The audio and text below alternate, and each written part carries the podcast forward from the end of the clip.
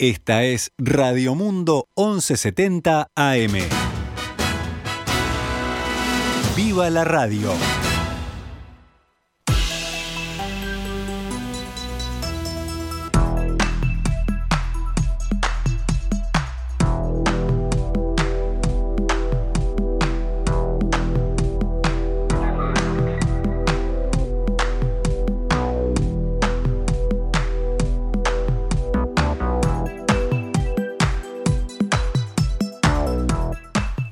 12 horas 7 minutos, damos comienzo a una nueva edición de Noticias al Mediodía en este jueves 23 de septiembre del año 2021. Actualizamos la información para todos ustedes. El ministro de Defensa, Javier García, anunció que su cartera está trabajando en descentralizar las operaciones de las Fuerzas Armadas, ampliando una base naval en Fraiventos.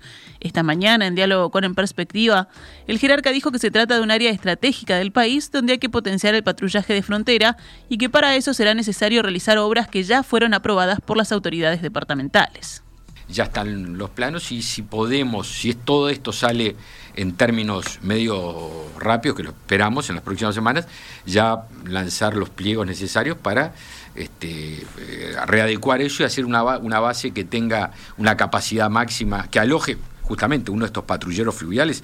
Va a tener allí un lugar de recalada, va a ser, va a ser un lugar importante para el despliegue de la Armada, que está toda acá en Montevideo, ahí con La Paloma, y sin contar las prefecturas. Y por supuesto, y por lo menos este, podamos tener allí un alojamiento que en su capacidad máxima pueda llegar a tener 100 efectivos cuando hay un despliegue importante, pero habitualmente entre 25 o 30 este, personas que pueden estar trabajando allí, con una presencia del Estado en un área, vuelvo a reiterar, muy sensible. Consultados por los fondos que se requieren para dicha ampliación, García aseguró que son cifras manejables. Entonces estamos ahí viendo la posibilidad de algunos terrenos que tiene la Armada en, este, en el interior, que van, son prescindibles, poder realizarlos para poder este, financiar eso. Pero son todos, digamos, números que están equilibrados. García expresó que esto es parte de un proyecto mayor en el que se busca devolverle capacidades a la Armada. Vimos un proceso de desinversión muy largo que llevó a un deterioro que está vigente, muy importante, sobre todo producto de esta desinversión, sobre todo en las capacidades que tienen dos de nuestras fuerzas, la Armada Nacional y la Fuerza Aérea, para llevar adelante misiones que son esenciales para la vida del país. El ministro señaló que somos un país que tiene más mar que tierra, con una fuerza naval que está al límite y que tiene una capacidad militar nula, producto, de entre otras cosas, la antigüedad de sus buques. La soberanía del mar no se cuida nadando, hay que tener buques, indicó. García dijo que hay que invertir, pero que hoy en día se escapa del presupuesto, por lo que accederán a un fideicomiso incluido en un proyecto de ley que se presentará en las próximas semanas y que tiene como antecedente propuestas realizadas en anteriores administraciones, por lo que se espera una rápida aprobación. En el 2014 hubo una declaración de la unanimidad del Senado, y vale el ejemplo de 2014 porque, porque quienes hoy estamos en el gobierno estamos en la oposición y viceversa. Y quienes estamos en la oposición en aquel momento, respaldamos la declaración, la votamos, por un criterio de, este, de visión nacional. Y hay una declaración del Senado que establece la necesidad, establecía, por unanimidad en aquel entonces, la necesidad que Uruguay comprara OPBs. OPB son los patrulleros oceánicos, son este, barcos de mayor porte, de un tonelaje y una elora este, importante que permite recobrar eh, capacidades que no tenemos que son nulas actualmente. Y, esa declaración de 2014 fue votada por todos los partidos políticos, es base también de esta operación que vamos a hacer ahora. Y yo decía en el Senado, sí, en el Senado, decía, creo que decía en la Comisión de Presupuesto no hace mucho, yo espero que la misma actitud, y no tengo por qué dudarlo, que la misma actitud que tuvo la oposición de aquel entonces, es decir, quienes somos oficialismos hoy, de respaldar y sumarnos una política de Estado en esta materia, de recobrar capacidades, a pesar de que no se haya en ese momento, bueno, esa misma visión nacional se tenga hoy por parte de quien hoy es la oposición y era el gobierno antes y tuvo el respaldo de la oposición. Pasamos a temas económicos. La economía uruguaya retomó el crecimiento en el segundo trimestre, luego de la caída que había registrado en el comienzo del año. De todos modos, todavía continúa lejos de los niveles previos a la pandemia, según destacan los analistas. Según el informe de cuentas nacionales publicado ayer por el Banco Central, el PBI aumentó 0,9% en el segundo trimestre del 2021 en comparación con el trimestre previo. En ese trimestre habría ocurrido una baja del 0,5% con respecto al último del año 2020. Si la comparación se realiza en términos interanuales, el crecimiento es más importante, 11,3%. Esto se debe a que en el segundo trimestre del año pasado se había dado un desplome de más del 10%, inmediatamente posterior a la declaración de la emergencia sanitaria. El rubro que más creció en el segundo trimestre de 2021, en comparación con 2020, es el comercio, un 23,1%. Le siguen la industria con un 17,4% y la construcción con un 14,2%. Además, la inversión en capital fijo se incrementó un 31,7%. Esta mañana, en comunicación con En Perspectiva, la economista sociedad exante Florencia Carriquiri adelantó que se espera que con la salida de la pandemia el segundo semestre del año tenga una reactivación adicional y explicó los distintos factores por los que estiman este incremento. Por un lado, las exportaciones han seguido creciendo a muy buen ritmo, las perspectivas en el agro siguen siendo favorables, el proyecto de UPM habría seguido empujando la actividad de, la construcción en estos últimos meses. Eh, y por otro lado, a nivel de las actividades más vinculadas al consumo interno, los indicadores disponibles para el tercer trimestre muestran señales mixtas, pero es esperable que en general, eh, con, los niveles de movilidad tendiendo a normalizarse y ante el inicio de un proceso gradual de apertura de fronteras, veamos también un mejor segundo semestre del año.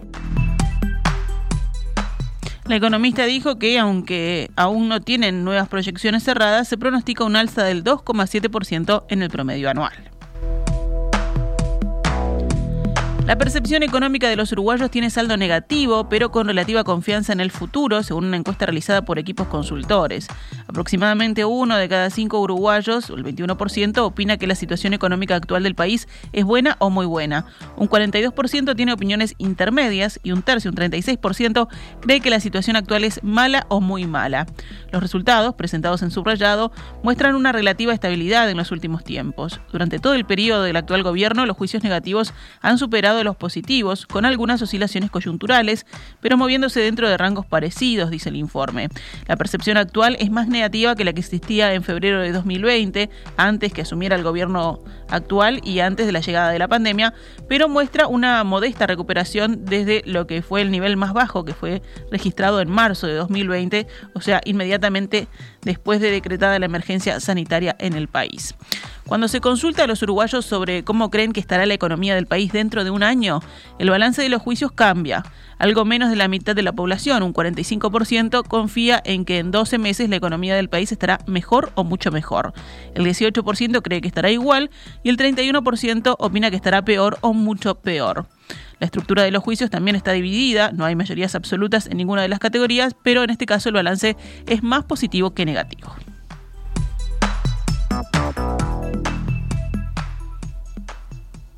12 horas 16 minutos, continuamos adelante con el panorama nacional.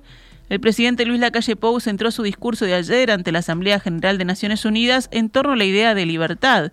Reivindicó su gestión de la pandemia de COVID-19, denunció los malos resultados de la distribución multilateral de vacunas contra el coronavirus y criticó a los gobiernos que integran la ONU y violan los derechos humanos. La calle Pou dijo que Uruguay tiene una inmensa vocación democrática y una valoración muy importante de la libertad individual como estado más puro del individuo. Sostuvo que la libertad no puede concebirse sin responsabilidad ni solidaridad y destacó que en Uruguay el pueblo demostró que con el uso de la libertad responsable se pudo manejar un tramo importante de la pandemia sin mayores contratiempos. Por otro lado, consideró que hubo un suministro deficitario y no equitativo de las vacunas contra COVID-19. Los países tuvimos que salir a comprar cada uno por su lado, criticó y afirmó que el proceso de vacunación es vital para recuperar la libertad de nuestros países.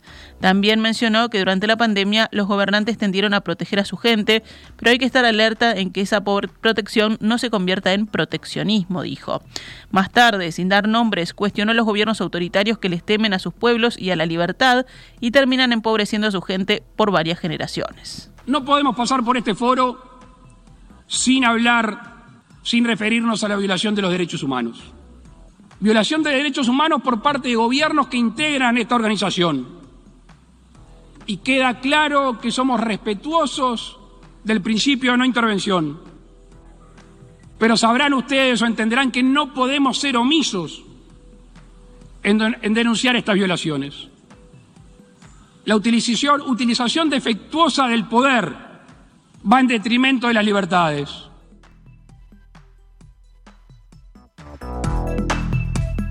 El mandatario uruguayo dijo que la libertad del futuro va a estar condicionada por el cambio climático, por lo que pidió tomar acción de forma urgente. Luego, en entrevista con Tele12, la calle informó que el canciller Francisco Bustillo y el embajador uruguayo en Estados Unidos, Andrés Durán, mantuvieron una muy buena reunión con el delegado de la Casa Blanca para América Latina, Brian Nichols. Nos habrás escuchado decir más de una vez que nosotros queremos estar cerca de todos los países, de todas las potencias para comerciar para la prosperidad de los uruguayos. En ese sentido, en estas semanas hemos hablado del acercamiento comercial con, con China. De la misma manera, estamos intentando, obviamente por otro camino, de establecer más fuertes vínculos con, con los Estados Unidos. El senador nacionalista Jorge Gandini citará al Parlamento al ministro de Industria, Energía y Minería, Omar Paganini, y al presidente de Antel, Gabriel Gurméndez, para que den explicaciones sobre el dictamen de la Junta de Transparencia y Ética Pública, la JUTEP, referido a la construcción del Antel Arena. Ayer, luego de reunirse con el secretario de Presidencia, Álvaro Delgado, Gandini dijo que la citación de Paganini y Gurméndez se desarrollará en régimen de comisión general. Yo voy a manifestar, voy a comunicar a las bancadas, a la de mi partido a las de la coalición, la intención de convocar a comisión general al ministro de Industria y al presidente de Antel. Yo sé que puede parecer raro porque estamos todos en el gobierno, pero hay que darle estado parlamentario. No es una interpelación, pero el ministro y el presidente eh, de Antel tienen que dar cuenta y explicar esto. Esto es, es muy grave, pero muy grave. Esto se suma a la auditoría que hizo Antel y a los informes del Tribunal de Cuentas. Según la JUTEP, se puede sostener razonable y objetivamente que la gestión general del proyecto Antel Arena ha sido deficiente, habiéndose vulnerado las normas de conducta ética. En el dictamen conocido el martes se indica que la empresa estatal violentó los principios de probidad, transparencia, eficiencia y legalidad.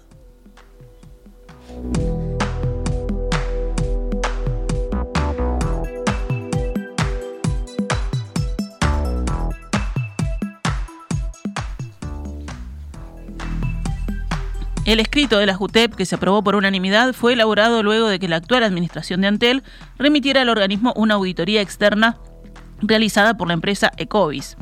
La intendente de Montevideo, Carolina Cose, que impulsó el Antel Arena, cuando presidió al ente, sostuvo ayer que el reporte de Ecovis es una pseudo auditoría y que esa firma está dirigida por un militante herrerista.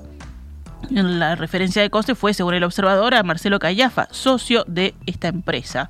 Para COSE, este informe forma parte de una campaña en la que están destrozando Antel y nadie habla de los avances hechos en los periodos pasados que permitieron una inversión de 3.400 millones de dólares o de los informes del actual director de la oposición en Antel, que advierte que de continuar con la estrategia actual habrá una pérdida de mil millones de dólares.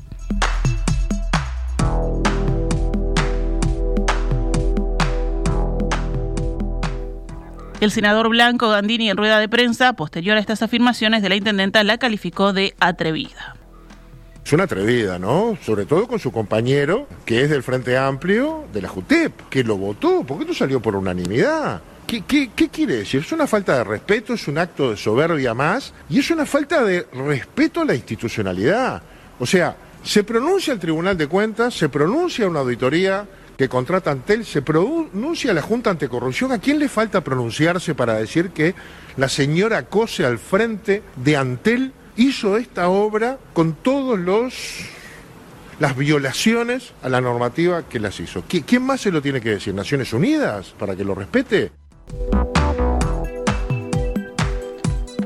El escrito justamente de la JUTEP, tiene la firma de la presidenta Susana Signorino de Cabildo Abierto, del vicepresidente Guillermo Ortiz del Partido Nacional y también del vocal Jorge Castro, que es del Frente Amplio. Castro dijo ayer el observador que el dictamen no fue una investigación propia, simplemente nos remitimos a la información que nos envió el ente del auditor externo. Nuestras conclusiones son sobre el informe, no sobre los hechos en sí que no investigó la JUTEP, afirmó Castro. También Castro es dirigente del Partido Comunista del Uruguay y dijo que si COSE tiene dudas sobre la auditoría, tiene lugares para denunciar.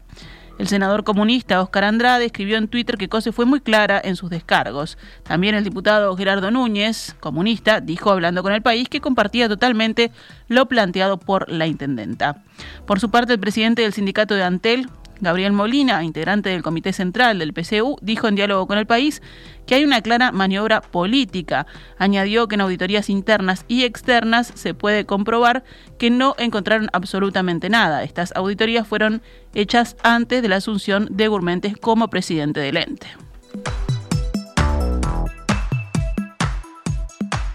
Pasamos ahora a noticias de la emergencia sanitaria. La cifra de casos activos de COVID-19 permaneció ayer casi igual que el día anterior, 1.541 casos, de los que 15 están en CTI. Ninguna persona falleció en la jornada, según el monitoreo oficial diario. Fueron detectados 151 casos nuevos en 8.417 análisis, o sea, 1,79% de positividad.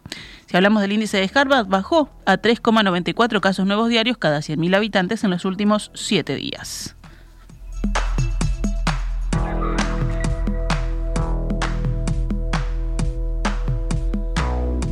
12 horas 23 minutos, vamos con otros temas del panorama nacional. El ex director nacional de turismo, Martín Pérez Banchero, señaló que no comparecerá ante la Comisión Investigadora de Turismo si Germán Cardoso está presente. De todos modos, aclaró que está dispuesto a dar explicaciones sobre los hechos de pública notoriedad relacionados con el caso del ex titular de la cartera. Pérez Banchero había sido convocado a la sesión del 29 de septiembre, pero su comparecencia se postergó para el 4 de octubre. El ex director nacional de Turismo adelantó a la Comisión Investigadora de Diputados, que estudia las compras de publicidad en el Ministerio de Turismo, que no comparecerá delante del diputado ex ministro de la cartera Germán Cardoso, según consigna Telemundo. Esta decisión fue comunicada por el diputado nacionalista Juan Martín Rodríguez a los demás integrantes de la comisión parlamentaria en la primera sesión de la investigadora.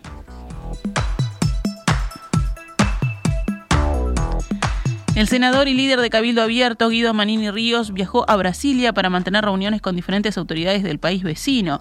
Según informó el observador, el asesor en relaciones internacionales de Manini, Marcos Metol, el senador, que está en Brasil desde el lunes, almorzó este miércoles con el vicepresidente brasileño Hamilton Mourao en el Palacio de Jaburú, residencia oficial del vicepresidente. En el encuentro dialogaron sobre las perspectivas de la relación bilateral entre Uruguay y Brasil, sobre la situación del Mercosur y de asuntos de frontera vinculados al comercio y la seguridad. Además, también se ocuparon de proyectos de infraestructura compartidos, como el desarrollo de una hidrovía que conecte la Laguna Merín con la Laguna de los Patos. Según reporta el observador, Maurao también es militar retirado y mantiene un vínculo de amistad desde hace años con el líder de Cabildo Abierto.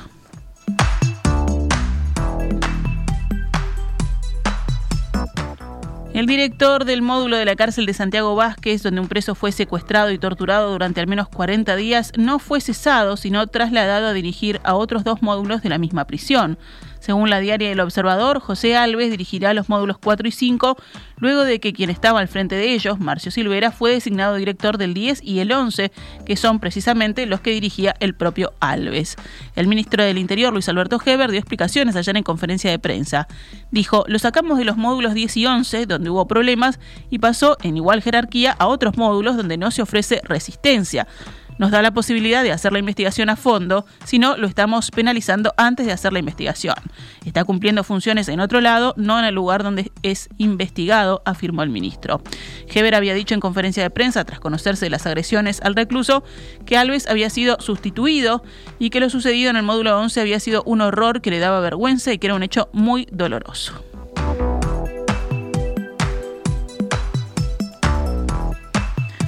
Cerramos el panorama nacional con otras noticias. Personal de la Brigada de Explosivos del Ejército retiró una bala de cañón sin detonar de una vivienda en la ciudad de Durazno. No se hizo evacuación de la zona, pero sí de la casa. Acondicionaron el lugar hasta que llegó esta brigada. Estiman que la carga de la munición era de medio kilo de TNT. Los expertos se llevaron la bala de 75 centímetros que no de 75 milímetros que no se usa desde hace más de 20 años por parte de las Fuerzas Armadas. Luego la destruyeron, según informó el programa radial Alternativa Durazno.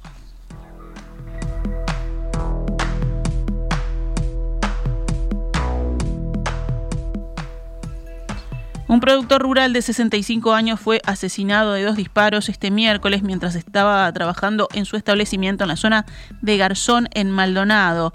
El hombre realizaba tareas de campo junto a un empleado cuando en determinado momento se aproximó un automóvil oscuro con vidrios negros. El productor se acercó al vehículo y desde adentro le dispararon dos veces a quemarropa, primero en el pecho y luego en la cabeza.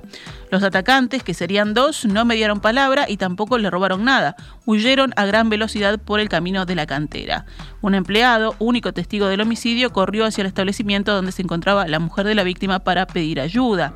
La policía dispuso un cierre departamental de rutas y un rastrillaje en la zona del campo, pero hasta el momento no ha dado con los delincuentes. Se estudian las cámaras de videovigilancia de la Ruta 9 y el testimonio del único testigo del hecho, el joven empleado. Actualizamos a cuánto cotiza el dólar a esta hora en pizarra del Banco República, 41 pesos con 40 para la compra y 43 con 80 para la venta.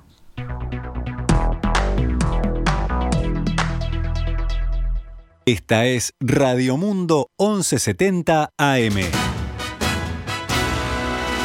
¡Viva la radio!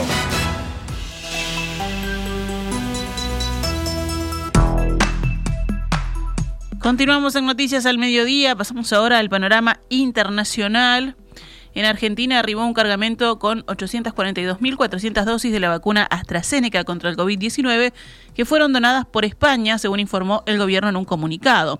El lote integra un compromiso de donación de 7 millones y medio de dosis que el gobierno de España acordó entregar a países iberoamericanos en el marco del mecanismo internacional COVAX para el acceso global y equitativo a las vacunas. Según informó el Ministerio de Salud, Argentina ha recibido unos 64 millones de dosis de vacunas contra COVID-19 a través de distintos acuerdos. Sobre una población de 45 millones de personas, la campaña de vacunación ha inmunizado con dos dosis al 46%, mientras que el 65% ha recibido una aplicación. Hasta el momento la vacunación alcanza a los mayores de 18 años, pero a partir de octubre se extenderá a los adolescentes desde los 12 años sin comorbilidades, según el esquema previsto por el gobierno.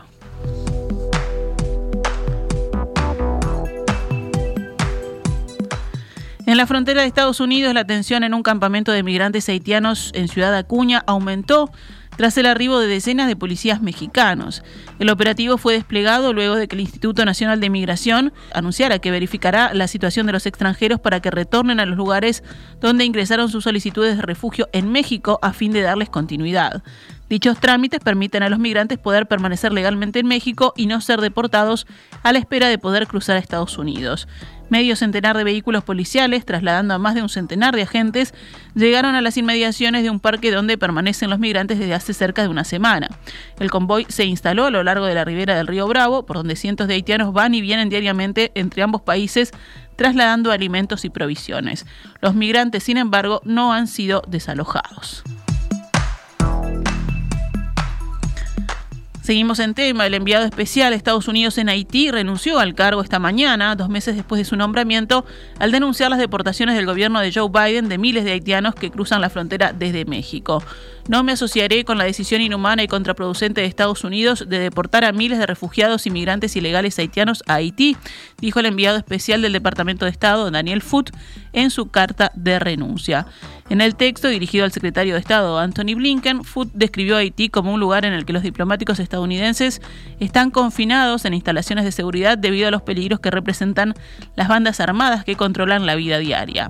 Sumida en la pobreza y rehén del terror, la población haitiana simplemente no puede soportar el flujo forzado de miles de migrantes que regresan y que carecen de comida, refugio y dinero sin provocar una nueva e inevitable tragedia humana, escribió. Cerramos con el panorama deportivo. Peñarol y Atlético Paranaense de Brasil jugarán esta noche en el Estadio Campeón del Siglo en Montevideo su partido de ida por semifinales de la Copa Sudamericana. Esto será a las 21 y 30 horas. La otra semifinal comenzó anoche donde Bragantino venció a Libertad 2 a 0. Por Copa Libertadores, semifinal de ida, anoche Flamengo de Brasil derrotó 2 a 0 al Barcelona de Guayaquil de Ecuador en Brasil. Y si venimos al panorama local, Defensor Sporting ganó anoche y es el único escolta de Racing, ambos en zona de ascenso directo, del Campeonato Uruguayo de Segunda División Profesional, cumplida su decimotercera fecha del total de 22. Defensor Sporting venció a Cerro, como decíamos, 2 a 0. Central Español venció a Rocha 1 a 0 y Albion hizo lo propio también por la mínima diferencia con Juventud.